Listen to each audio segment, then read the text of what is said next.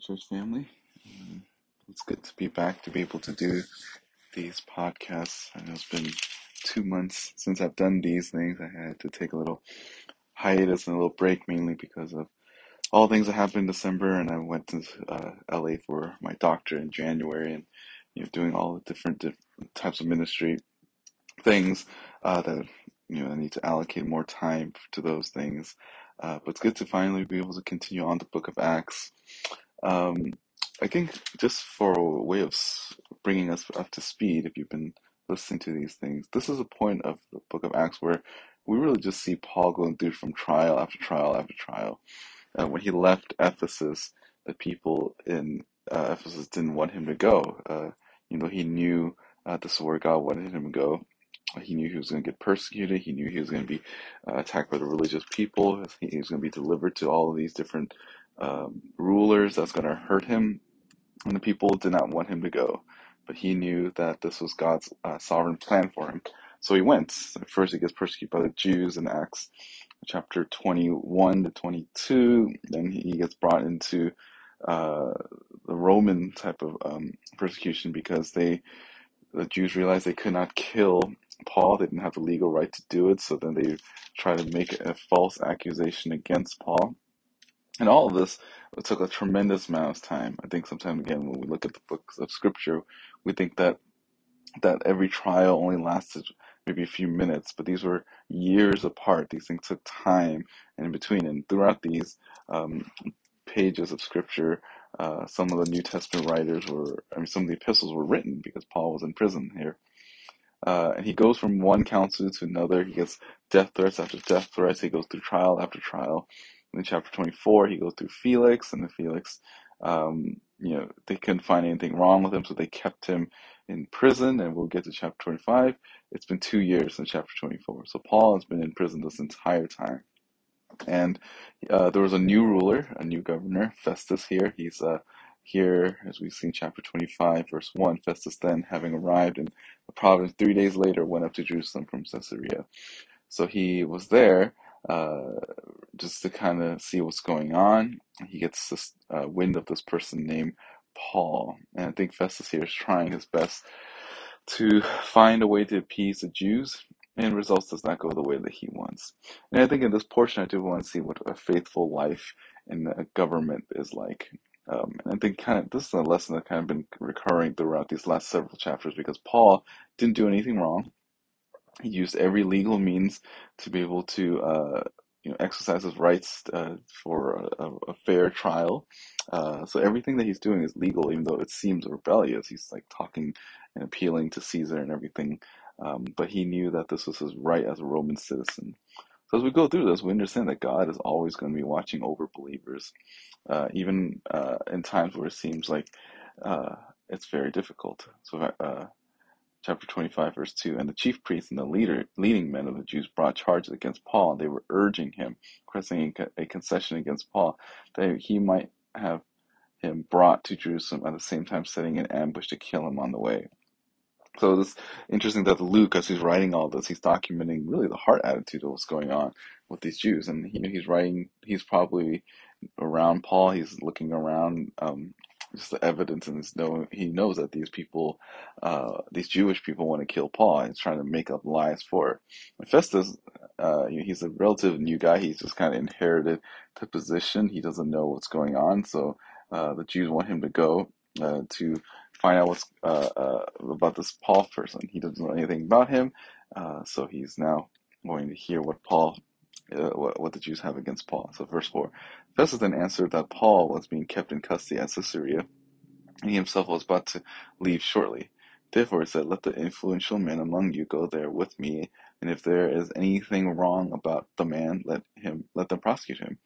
So again, this is God's providential protection. Festus had no idea. He said, "Oh, just bringing out whoever your, uh, your wisest Jewish leader, uh, we'll just uh, deal with this case right now." Uh, and this is a sense of reality here that if if Paul uh, was guilty, then there should be proof. And if Festus needs evidence, even though Festus was wasn't the most moral character, he at least was willing to abide by uh, the rules. Um, uh, you know, he's and you know, this is the reality of all politicians that they're always trying to find the middle ground. That's just how they operate. That's just how all politicians work. They want to appease everyone because they like the power that they have and the lifestyle that benefits them. So the best Festus here is trying to do that. He wants to, he doesn't want to offend Caesar and he doesn't want to offend the Jews. So he's now in this middle point. So he's like, okay, how about we go and deal with this together? Uh, and I think again, this is uh, something that we need to learn about God's providential protection for those that are His. Uh, the only way that people can uh, go against us, if you are a faithful Christian, is if they make up a lie. Um, we live in a day and age where everything against Christianity seems to be uh, skewed towards uh, making Christians look like we hate people. Right? I mean, um, if you ever uh, try to speak against the LGBTQ it's considered hate speech, but it's not like this is a new teaching from the Christian church or from the scriptures. It's something that we've always taught. It's just that the, the culture around us has gone so depraved that everything that we see seems like it's hate speech, but in reality, this is not new teaching. These aren't new things. It's just that people want to label something uh, as hate speech whenever they feel pressure and they can't find any legitimate thing outside of any actions that, that, that Christians are doing that are actually wrong. So they have to accuse them of something, label them as something in order to get um, people to discriminate against Christians. And that's what's going on here with Paul. You know, he they he, they have no evidence against him, uh, but they're going to try to make up something so that um, they can get Paul killed.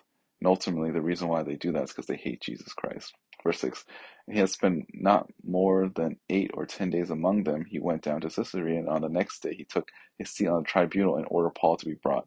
After Paul arrived, the Jews who had come down from Jerusalem stood around him, bringing many serious charges against him which they could not prove.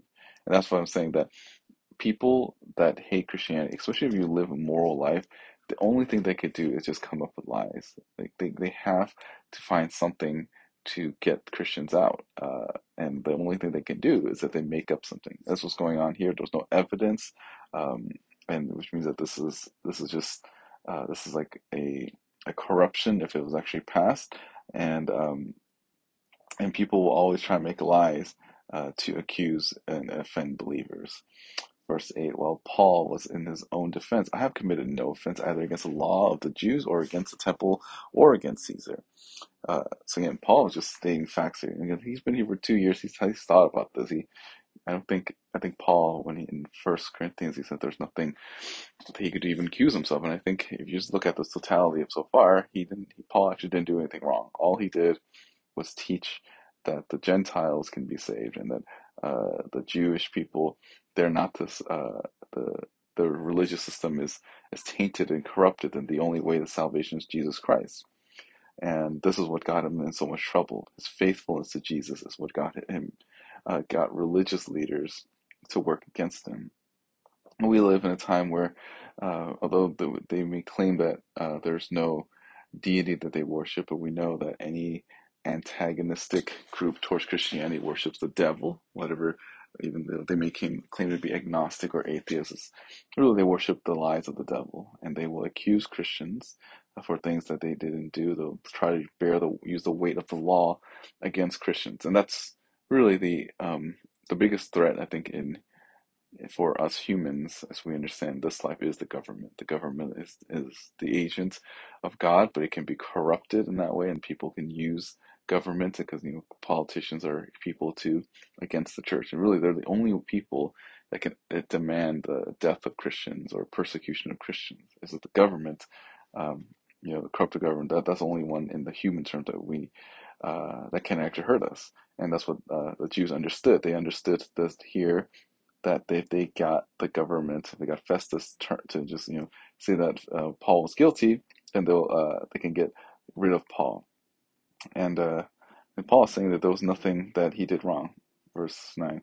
But Festus, wishing to do the Jews a favor, answered Paul and said, Are you willing to go up to Jerusalem and stand trial before me on these charges.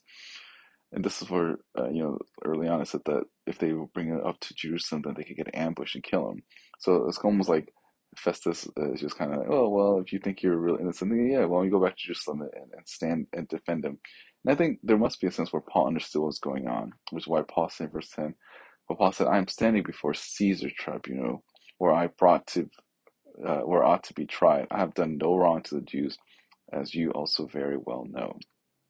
If then I am a wrongdoer and have committed anything worthy of death, I do not refuse to die. That's a very bold statement. Paul, his, his conscience is so clear that he's like, if I did anything wrong, I deserve to die. And I wonder if this is the attitude that we have towards the government. You know, sometimes, especially even younger Christians now, they feel like rebellion against the government is like the cool thing to do. But, you know, that's not a worthy reason and that's not even a faithful representative of what, what Christianity is. Romans 13 tells us that we need to submit to the government. You know, obviously there's an exceptional clause, uh, meaning, they tell us to deny Jesus or deny things from the scripture. We choose not to bow down in those areas. But in every other facet, they tell us to, you know, pay our taxes or, you know, uh, honor the street light signs and whatever. Those things are fine because these are government things that will check evil and to keep the society civil.